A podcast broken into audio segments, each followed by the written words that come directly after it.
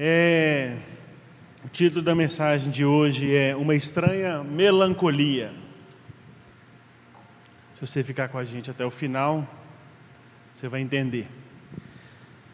Hoje nós, eu vou ler vários textos. Você pode acompanhar aqui atrás, na sua, aqui atrás, enquanto a gente lê. É, hoje não é um sermão de exposição do texto bíblico, né? Quer dizer, o texto bíblico vai ser exposto, é, mas é um sermão sobre um tema, e esse tema é idolatria.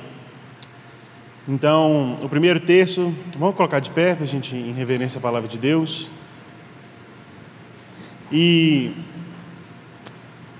é, Nietzsche fala o seguinte: que há mais ídolos do que realidades no mundo, num livro que ele chama de Crepúsculo dos Ídolos.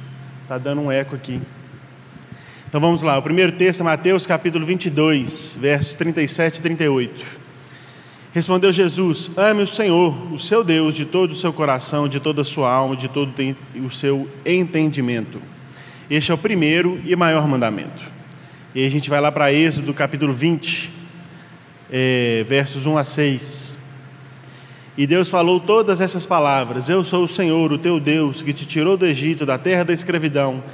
Não terá outros deuses além de mim. Não farás para ti nenhum ídolo, nenhuma imagem de qualquer coisa no céu, na terra ou nas águas debaixo da terra. Não te prostrarás diante deles e nem lhes prestará culto, porque eu, o Senhor teu Deus, sou Deus zeloso, que castiga os filhos pelos pecados de seus pais até a terceira e quarta geração daqueles que me desprezam mas trato com bondade até mil gerações aos que me amam e guardam os meus mandamentos.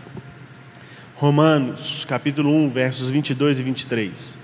Dizendo-se sábios, tornaram-se loucos e trocaram a glória do Deus imortal por imagens feitas segundo a semelhança do Deus mortal, bem como de pássaros, quadrúpedes e répteis. Por isso, Deus os integrou à impureza sexual segundo os desejos pecaminosos dos seus corações, para a degradação dos seus corpos entre si. Trocaram a verdade de Deus pela mentira e adoraram e serviram as coisas e seres criados em lugar do Criador, que é bendito para sempre. Amém. Salmo capítulo 115, 4 a 8. Os ídolos deles, de prata e ouro, são feitos por mãos humanas. Têm boca, mas não falam olhos, mas não podem ver, têm ouvidos, mas não podem ouvir, nariz, mas não podem sentir cheiro, têm mãos, mas não podem apalpar, pés, mas não podem andar, nem emitem som algum com a garganta. Tornem-se como tornem-se como eles aqueles que o fazem e todos os que neles confiam.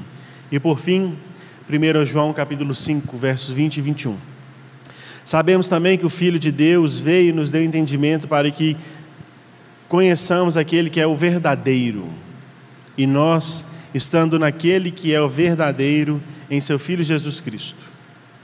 E nós estamos naquele que é o verdadeiro, em seu Filho Jesus Cristo. Esse é o verdadeiro Deus e a vida eterna. Filhinhos, guardem-se dos ídolos. Podem se assentar. Então, como vocês viram, propositadamente, intercalei textos do, do, Antigo e do Novo Testamento, e a gente poderia ficar aqui horas lendo e, é, é, e meditando sobre textos que tratam acerca desse tema que é a idolatria. É, e então nós somos constantemente alertados para evitá-la. Mesmo quando o texto não trata especificamente do tema idolatria, tem uma, uma deixa que o autor é, nos, nos mostra que nos mostra esse pecado. Então, a idolatria ela é condenada, em primeiro lugar, lá no Decálogo, nos Dez Mandamentos. Então, na primeira, uma das primeiras coisas que Deus fala quando Ele organiza a legislação do seu povo é sobre a idolatria.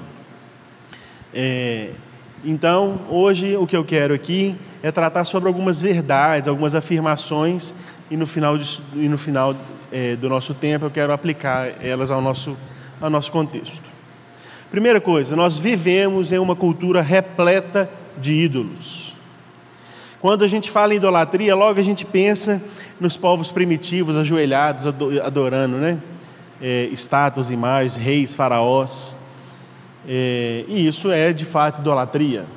Mas a gente pode se lembrar também de Paulo entrando em Atenas, quando ele está andando pela cidade, vê várias estátuas, e aí ele vê uma estátua, esse aqui é, caso a gente tenha esquecido de algum, esse essa estátua aqui é para esse. Bom que se fosse alguns, ela serviria para todos também, né? porque no benefício da dúvida. É, e a gente viu o missionário semana passada falando a quantidade de ídolos que tem na Índia.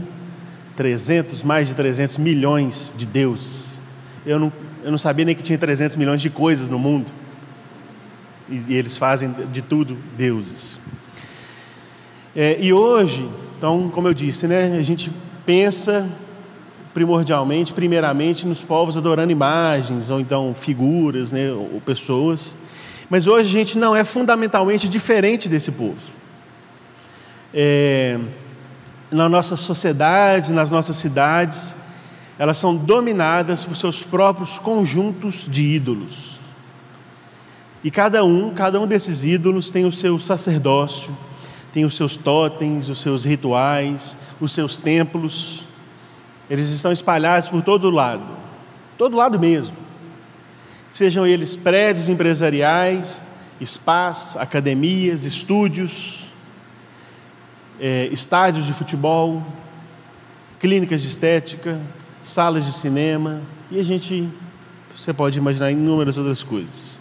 Nesses templos modernos, é, talvez não haja sacrifícios com sangue, mata um animal, mas há sim sacrifícios Assim, sacrifícios sendo feitos em, trocas, em, em, em troca de bênçãos que são esperadas.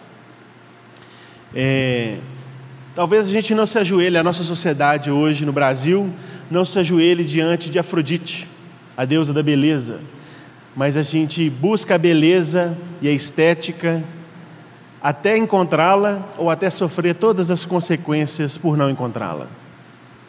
É, e eu não estou condenando a gente buscar uma estética bonita.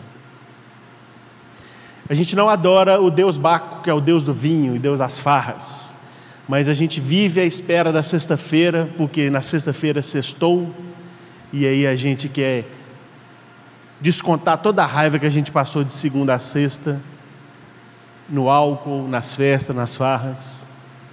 De novo, não condeno a coisa em si, a condenação é a relação que nós temos com essas coisas.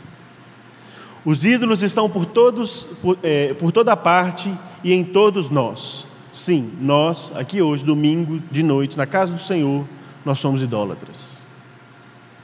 Eles nos fazem ser incoerentes, inconsistentes e muitas vezes hipócritas. É, quantos políticos, são eleitos ou fazem, ou constroem uma, um diálogo de, pela defesa de tal coisa, por exemplo, da família, e durante o seu percurso ele destrói a própria família. E eu não faço referência a absolutamente ninguém, mas isso é generalizado na política. Quantos de nós, em busca de oferecer uma boa condição para a nossa família, nos esquecemos de passar tempo com a nossa família? Nos tempos antigos, essas divindades eram sedentas por sangue e eram, elas eram difíceis de satisfazer. Hoje, os ídolos continuam do mesmo jeito.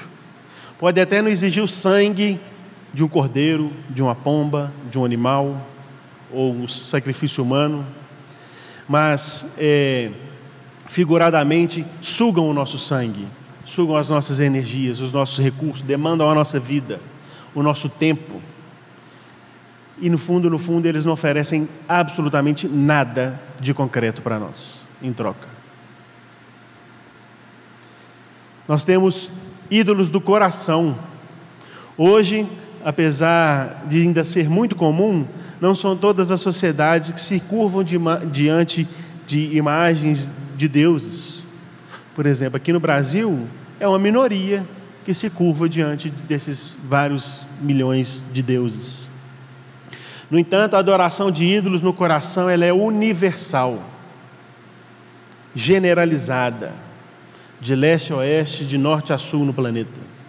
Atinge mesmo aqueles que se dizem, mesmo aqueles que se dizem ateus ou que não têm religião. Em Ezequiel, capítulo 14, no verso 3, Deus se dirige aos anciãos e diz assim: Esses homens ergueram ídolos em seus corações. O sentido dessa frase é que no coração, é, que o nosso coração toma coisas boas, como eu disse, beleza é bom. A gente confraternizar com as pessoas que a gente gosta é muito bom. Então o nosso coração ele toma essas coisas que são boas, essencialmente boas, porque elas foram criadas por Deus ou criadas por nós, usando a criatividade que a gente é, reflete de Deus, como é, e faz dessas coisas a, a sua esperança última. O nosso coração pega essas coisas e faz delas os seus bens últimos, a sua esperança final. Isso é idolatria do coração. Quando a gente pega é, fala, o desejo de ter uma carreira de sucesso e fala: Isso aqui é o que eu quero e não me importa nada o, o quanto ou o que me custe. Bens materiais, ah, eu quero, eu amo tal pessoa e eu vou conquistá-la independente de qualquer coisa. Ou então, se você não for minha, você não vai ser de mais ninguém. Os ídolos nos cegam e nos deixam surdos. O Salmo fala isso aqueles que creem, vão, vamos, nós vamos ficar como eles. Eles assumem um lugar que deveriam ser somente de Deus no nosso coração. A gente as diviniza. A gente coloca a nossa satisfação e a nossa segurança nas coisas criadas e não no Criador. Como que algo que foi criado pode nos satisfazer?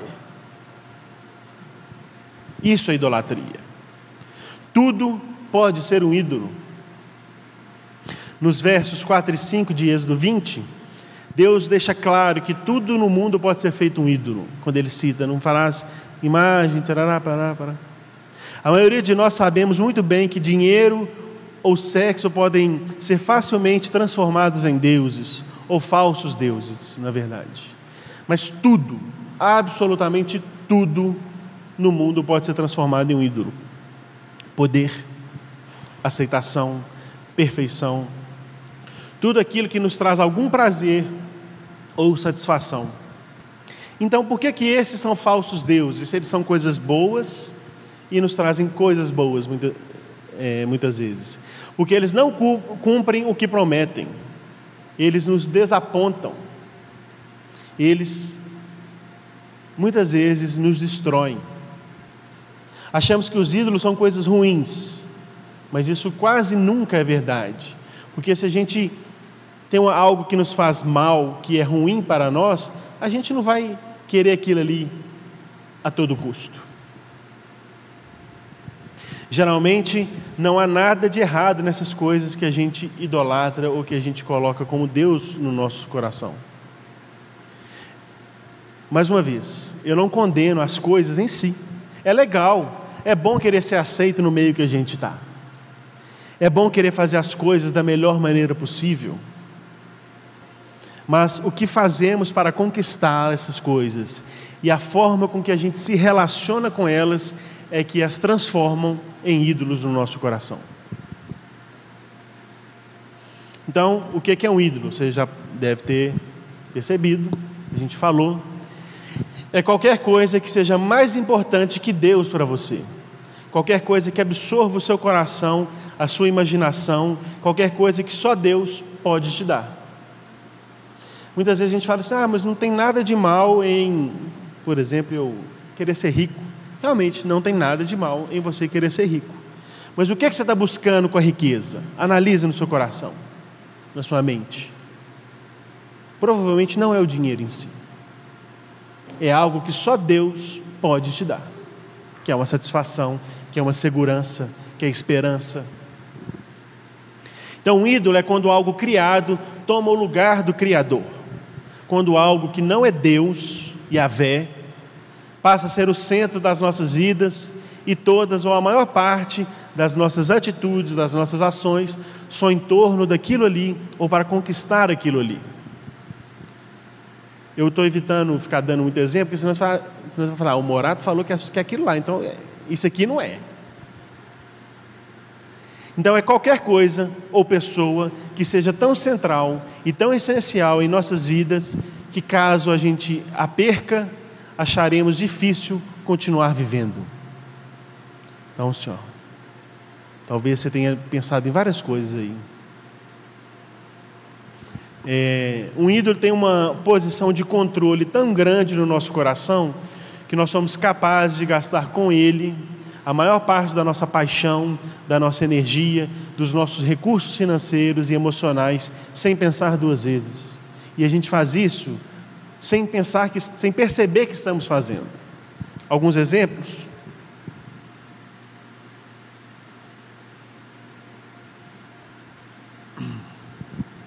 Nossa família, os nossos filhos, a nossa carreira e o dinheiro, conquistas e aclamação da crítica, especialmente para pessoas que são expostas ou que estão na, no meio artístico. A gente vive num país que alguém faz sucesso, entregou a alma para o diabo. É, e às vezes pode ser verdade, não, tô, não sei, mas as pessoas buscam tanto aquilo ali que elas são, que elas estão dispostas a vender a sua alma, que seja literalmente a gente busca por respeito e por reconhecimento social. Pode ser um relacionamento amoroso, às vezes a gente quer tanto aquilo ali, estar com aquela pessoa, que, e o fato de estar com aquela pessoa só já não, já não é suficiente. A gente confunde, a gente troca os fins pelos meios. Aprovação dos amigos, dos colegas, alguma competência ou habilidade. Ah, eu vou tocar violão, eu só vou aceitar se eu for ser o melhor tocador de violão. Algumas circunstâncias seguras ou confortáveis, beleza ou inteligência. E aí a pessoa busca tanto aquilo ali que as coisas ao redor elas perdem significado, elas perdem importância. Uma causa política ou social. E na história do nosso país, quantas pessoas do, do caminho do Evangelho, se perderam, trocaram o Evangelho por aquela causa. Uma moralidade uma virtude. Nosso ministério, a nossa igreja, nosso pastor, nossa liderança. A gente vive numa sociedade que, especialmente nessa área, nessa, nesse contexto eclesiástico, a personalidade ela é tão forte que a gente tira Jesus da cruz, né? Jesus do centro da nossa vida e bota o pastor ou a liderança da, da igreja. Então, se a gente olhar para alguma coisa e pensar, hum, se eu tiver aquilo ali, eu vou sentir que minha vida tem um sentido. Então, eu vou saber que eu tenho um valor e eu vou estar seguro e em uma posição de importância.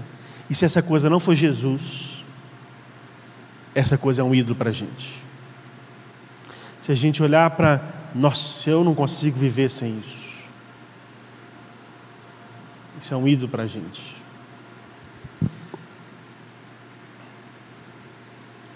Os antigos pagãos não estavam fantasiando quando representavam praticamente como tudo como Deus.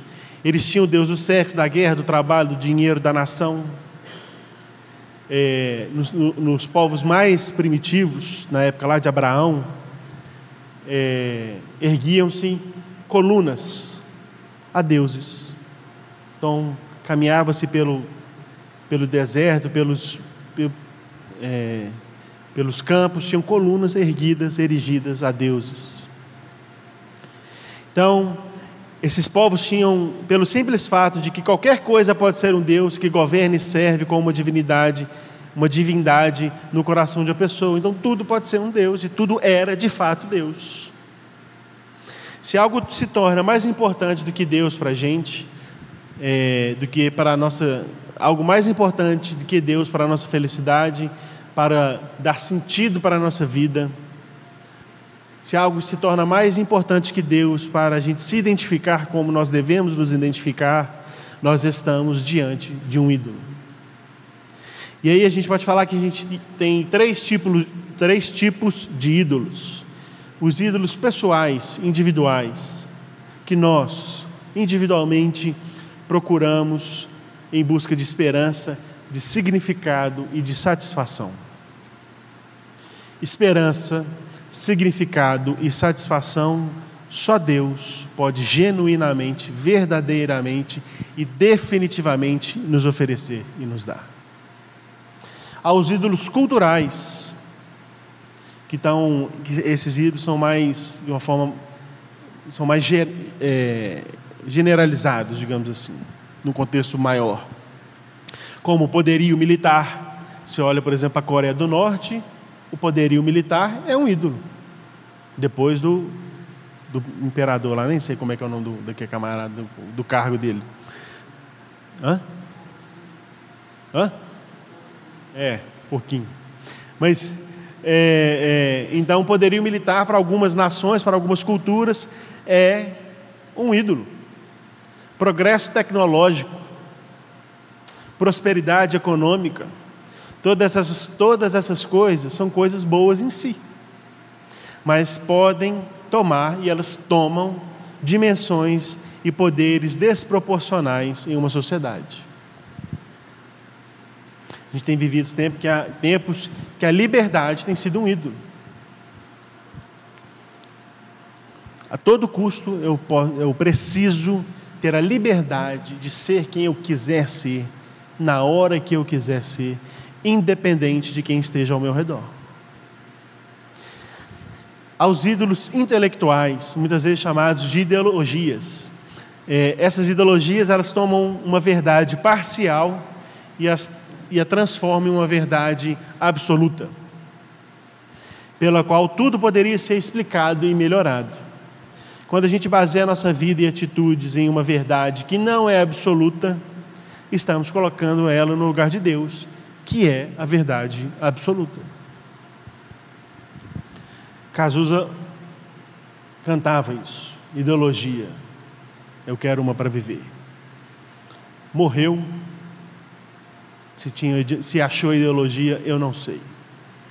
Mas possivelmente não achou o que ele no fundo, no fundo queria.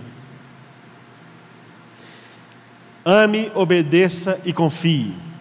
Então na Bíblia a gente vê três metáforas ou modelos básico para descrever como que nós nos relacionamos com os ídolos, dos com os ídolos é, do coração.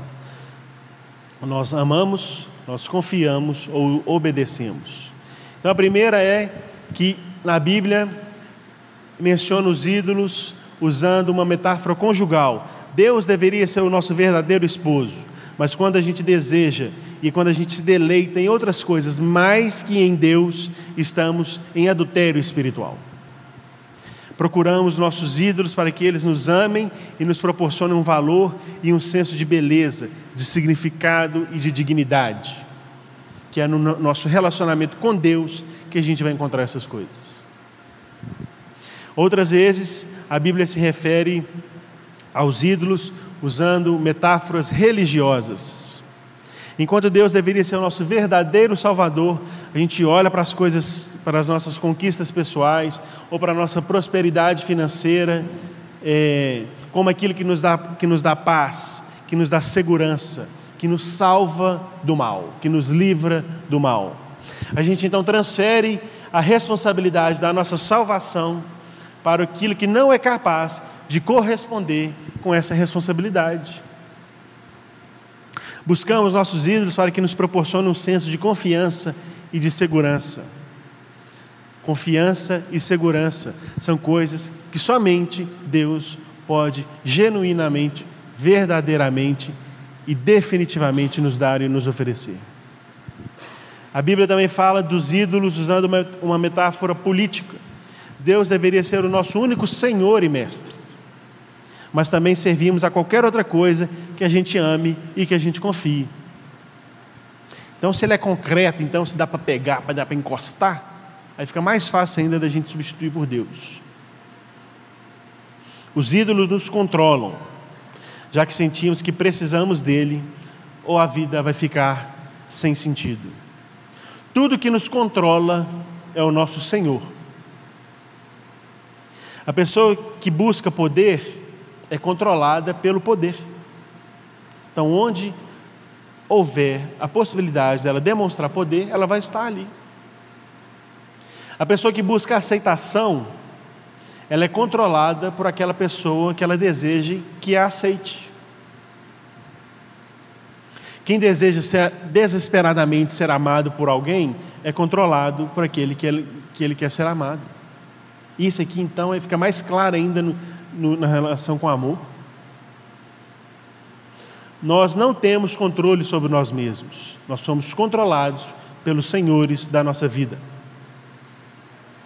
E é aqui que a gente precisa tomar uma decisão.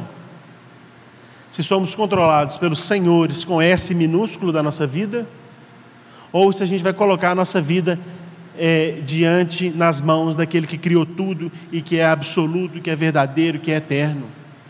É uma escolha. É simples.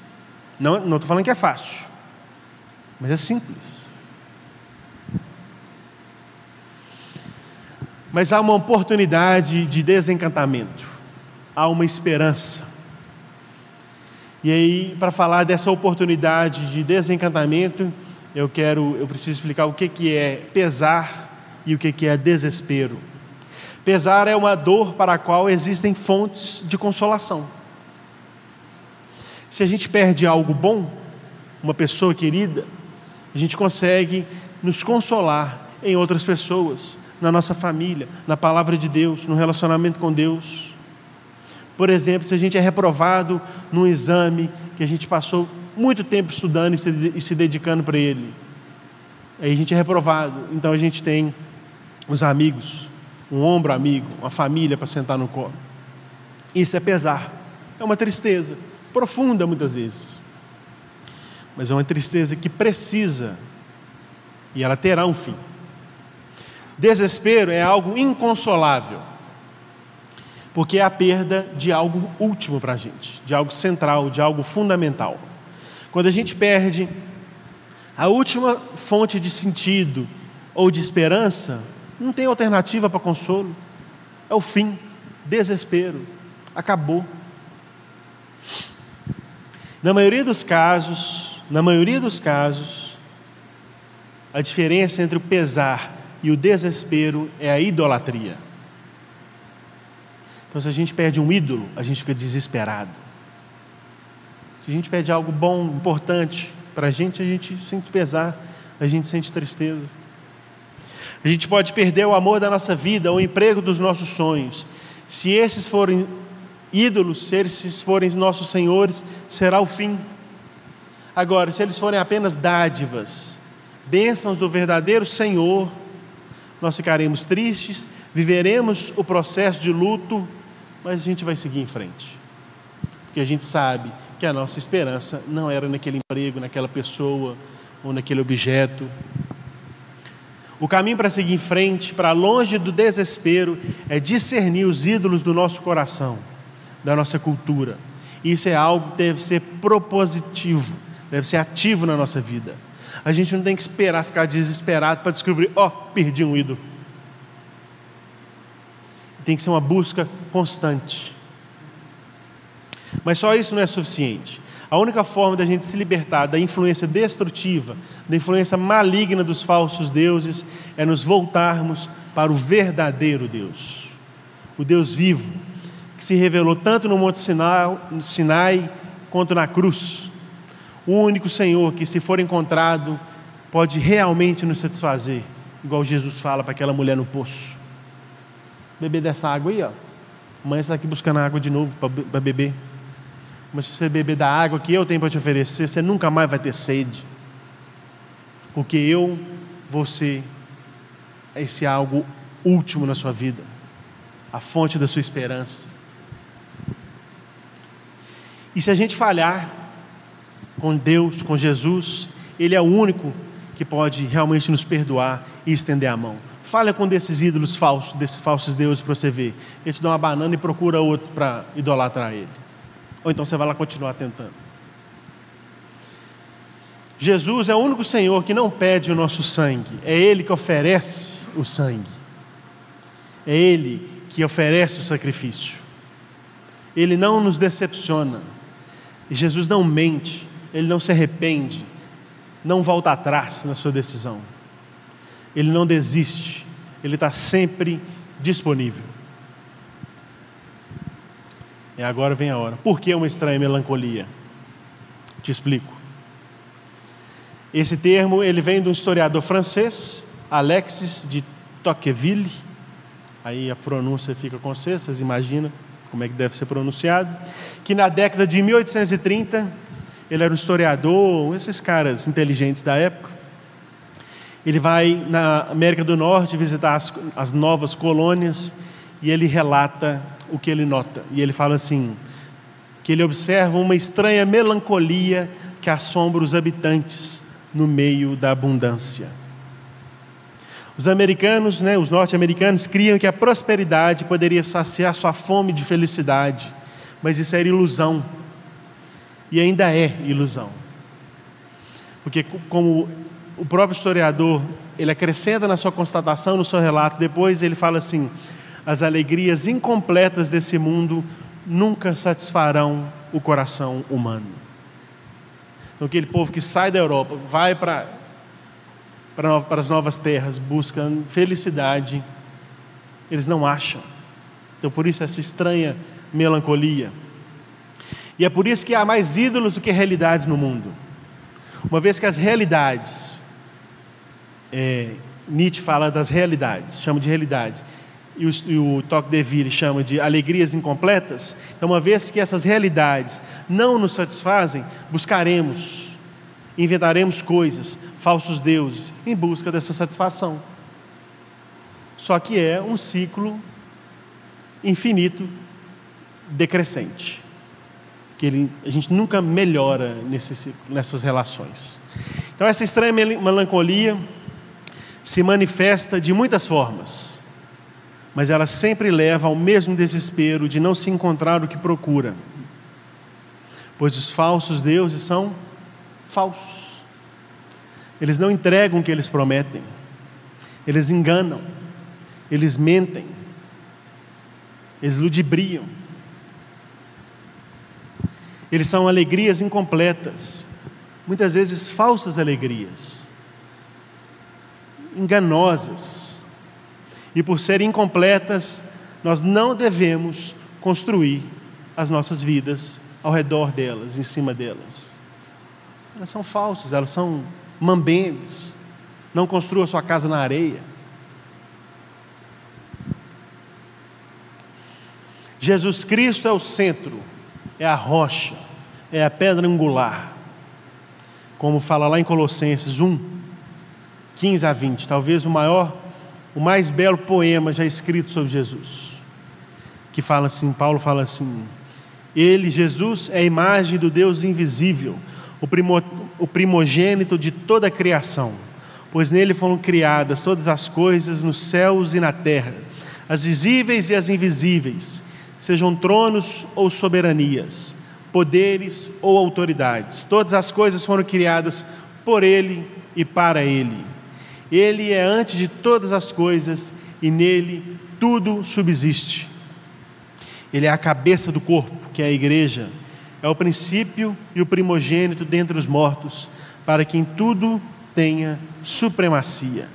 Pois foi do agrado de Deus que nele habitasse toda a plenitude, e por meio dele reconciliasse consigo todas as coisas, tanto as que estão na terra quanto as que estão no céu, estabelecendo a paz pelo seu sangue derramado na cruz. É nisso aqui, ó, é nesse Jesus, nessa pessoa, nesse Deus que a gente tem que colocar a nossa esperança, buscar a nossa identidade, buscar a nossa segurança. Porque é nele que a gente vai encontrar essas coisas.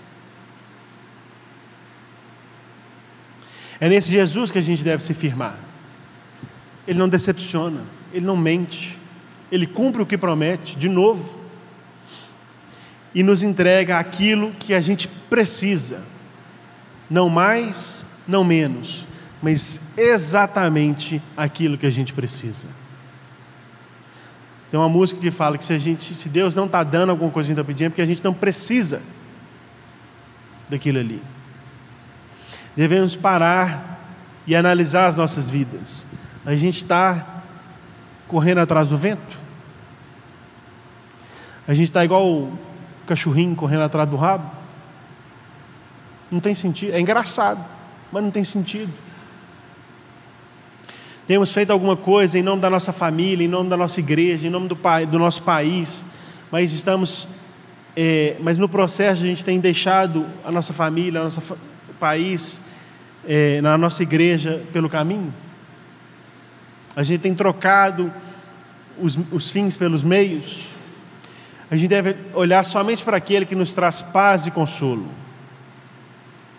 A nossa esperança precisa estar naquele que se entregou como ovelha muda no madeiro. Nosso coração, ele é igual o cômodo de uma casa. Pensa no cômodo de uma casa. Cabem várias coisas, muitas coisas.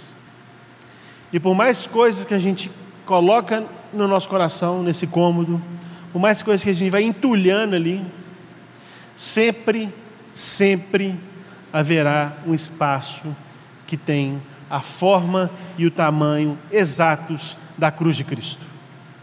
Nada consegue ocupar esse espaço. Pois só essa cruz, só o Evangelho é que livra a gente do desespero. Que nós estejamos livres dessa estranha melancolia. Nós, povo de Deus, seguidores de Jesus. Se esse camarada viesse, ou se esse francês viesse hoje e olhasse para a gente, povo estranhamente melancólico, será que era isso que ele ia falar? Ou um povo sereno, tranquilo, que sabe aonde colocar a sua esperança? Então, que a SEC seja como um porto seguro para os melancólicos e desesperados. Nós, aqui, enquanto povo que se reúne nesse local, e a gente individualmente, nos nosso, no nosso dia a dia, nas pessoas que a gente encontra.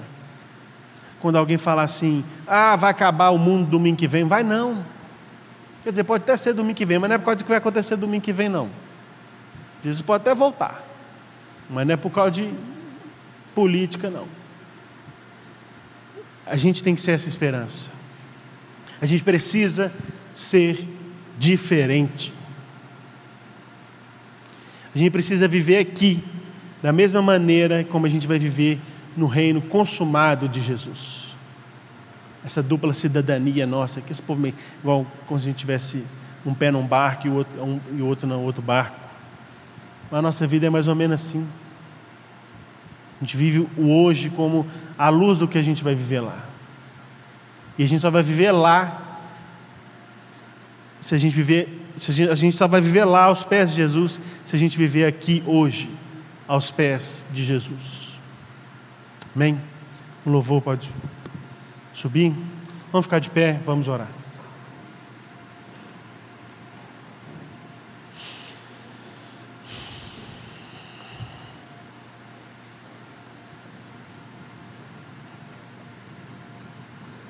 Senhor, que o Senhor seja o centro das nossas vidas, ó oh Pai. Que a gente não fie a nossa esperança, a nossa fé, a nossa tranquilidade em nada além do Senhor, da Sua palavra. Que o Senhor seja o verdadeiro Senhor das nossas vidas. Que a gente identifique aquilo que tem que a gente tem colocado no lugar do Senhor e que a gente faça essa substituição, Senhor que o Senhor esteja no nosso centro do nosso coração, da nossa vida. Que é o Senhor que nos mostre quem nós somos, como nós devemos viver, ó Pai. Livra-nos, ó Pai, da idolatria, daquilo que afasta o Senhor da gente. E que a gente seja um luzeiro na nossa sociedade, ó Pai. Um porto seguro para aqueles que estão desesperados. Que a gente seja genuinamente felizes, apesar dos pesares, apesar das circunstâncias, ó Pai. Porque essas circunstâncias, elas não podem definir quem nós somos, ó Pai, que é o Senhor quem define quem nós somos. Em nome de Jesus. Amém.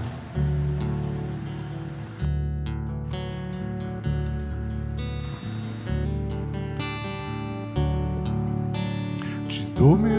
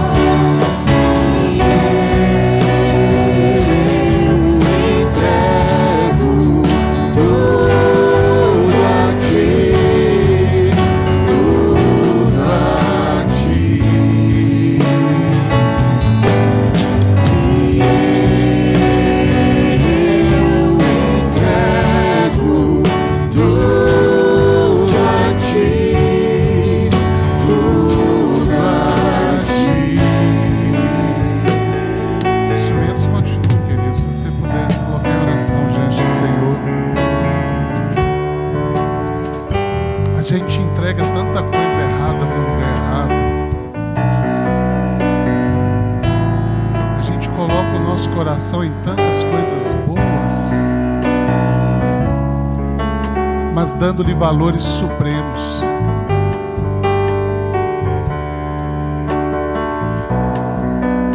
A gente não deve ter sucesso a qualquer custo. A gente não deve, às vezes, ter uma igreja cheia a qualquer custo. A gente não deve ser bem recebido a qualquer custo. Prosperar a qualquer custo. A única coisa que a palavra diz nós devemos fazer a qualquer custo, se necessário, for dando sua vida, é amar. Amar a qualquer custo. Deus é amor. Deus é amor. Igreja, ame a qualquer custo. Seu adversário. Ame aquele que pensa diferente de você. Ama aquele que tem uma religião diferente da sua. Ama aquele que afronta a sua religião. Ama aquele que te ameaça. Esse é o único mandamento que nos amemos uns aos outros amemos a Deus acima de todas as coisas. O resto entrega no altar do Senhor para que Ele faça aquilo que é do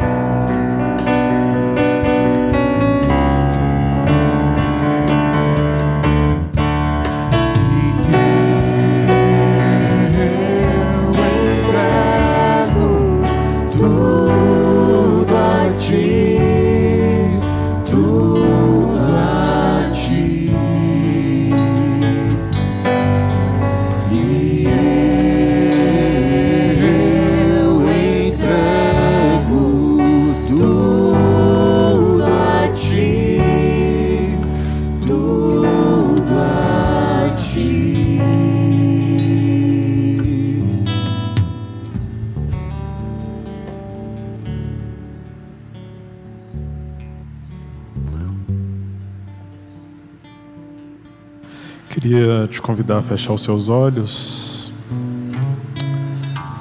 Que a graça do Senhor Jesus, o amor de Deus o Pai, a comunhão e a consolação do Espírito Santo do Senhor nos acompanhe nessa semana que nós iniciamos diante do Senhor aqui nessa casa.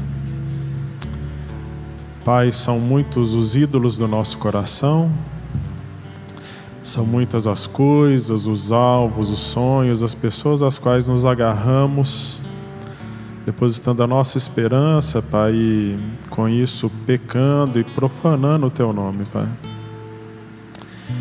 Então, Pai, que o Senhor, por meio do Teu Santo Espírito, nos dê a humildade de reconhecer, Pai, de sondar, como diz o livro de Salmos, o nosso coração em busca daquilo que tem nos afastado do Senhor, Pai, porque temos colocado no lugar do Senhor. Que essa busca, Pai, promova mudança em nossa vida, de maneira que nós possamos, Senhor, nos render genuinamente, verdadeiramente a Ti e a Tua palavra, Pai. Que a nossa entrega seja entrega genuína a um Deus que é verdadeiro, Pai, um Deus que supre todas as nossas necessidades os nossos anseios, Pai, renovando em nós a esperança da eternidade, Pai. Daquele dia que estaremos com o Senhor, Pai.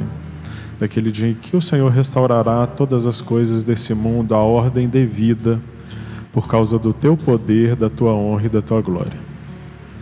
Se conosco, Pai, nessa semana, em nome do nosso Senhor Jesus Cristo. Amém e amém. Bem, estamos terminados, cumprimente aí as pessoas, né? Busca aquela pessoa que você não conhece, né? Que você não costuma falar com ela aí, se aproxime, dê um abraço.